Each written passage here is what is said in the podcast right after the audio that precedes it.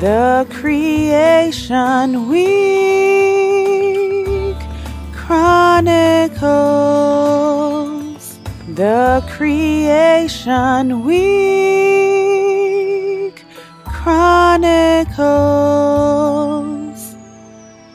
Learning and growing in God's purpose and plan for your life, beginning on day one discovering where we are in the creation week, one jot and tittle at a time.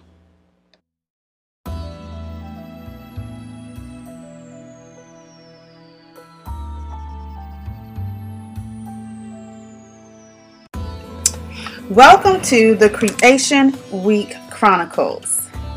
In this series, we are going to go through and explore all the beautiful truths about the creation week and how they apply to us as believers living in these last days. And so the question might be asked the most important three letter question I can think of is the question why? Why are we going through the creation week? And I'm so very glad you asked that question. And I believe the key to that question can be found in Isaiah chapter 46, verses 9 through 10. Remember, the former things of old, for I am God, and there is none else. I am God, and there is none like me, declaring the end from the beginning, and from ancient times the things that are not yet done, saying, My counsel shall stand, and I will do all my pleasure.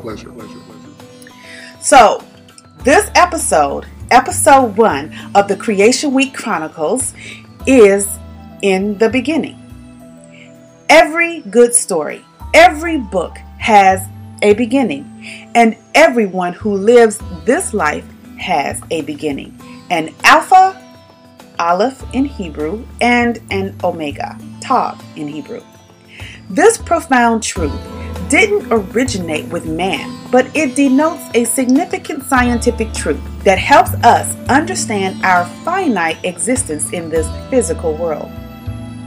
In three words in English, God established time. The clock began ticking, and the wonders we behold would, in their prophetic time, be put into place. Hmm, so that brings us back to that element time. It is the most important commodity that man wastes. Any and everything we do will take place in the construct of this four letter English word. This limited commodity begins and ends at different times for everyone who passes through it. And you decide each and every day of your existence. Your actions and words reflect your appreciation or ungratefulness for it.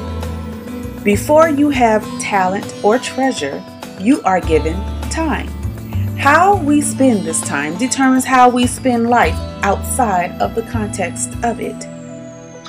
For he saith, I have heard thee in a time accepted, and in the day of salvation have I secured thee. Behold, behold, now is the accepted time. Behold, now is the day of salvation. 2 Corinthians 6, verse 2. The time to obey God is always now. The time to turn from evil is now. The acceptable time is now. The day of salvation is now. There are many times we are told to wait, but there are some things we cannot wait for, particularly when the way to life has been provided for us. And that is hearing and obeying the voice of the Creator, who has provided the way to life through Messiah Yeshua. What if I told you that God's purpose and plan for your life could be found in the first chapter of the book of beginnings, Genesis. The prophetic reality of this life experience can be found and understood as we understand what took place within those first seven days of the creation of the world and all that in it is. All the matter that exists by which mankind remold, study, and reconstitute in their laboratories under their microscopes or study in their books. If we embrace that God declared the end from the beginning as being a significant piece of information for us to understand prophetic events that would occur today, how significant would the first letter of the entire book be? Join us in our next episode as we uncover the significance of a pure language that has been restored to us in these last days, that was prophesied by the prophet Zephaniah in chapter 3, verse 9. You will learn the importance of understanding how the Hebrew language, through its characters, reveal a picture of the character that the Most High desires for his followers to have. You will not want to miss the Creation Week Chronicles as we disclose the significance of the first character of the Bible, the Beit.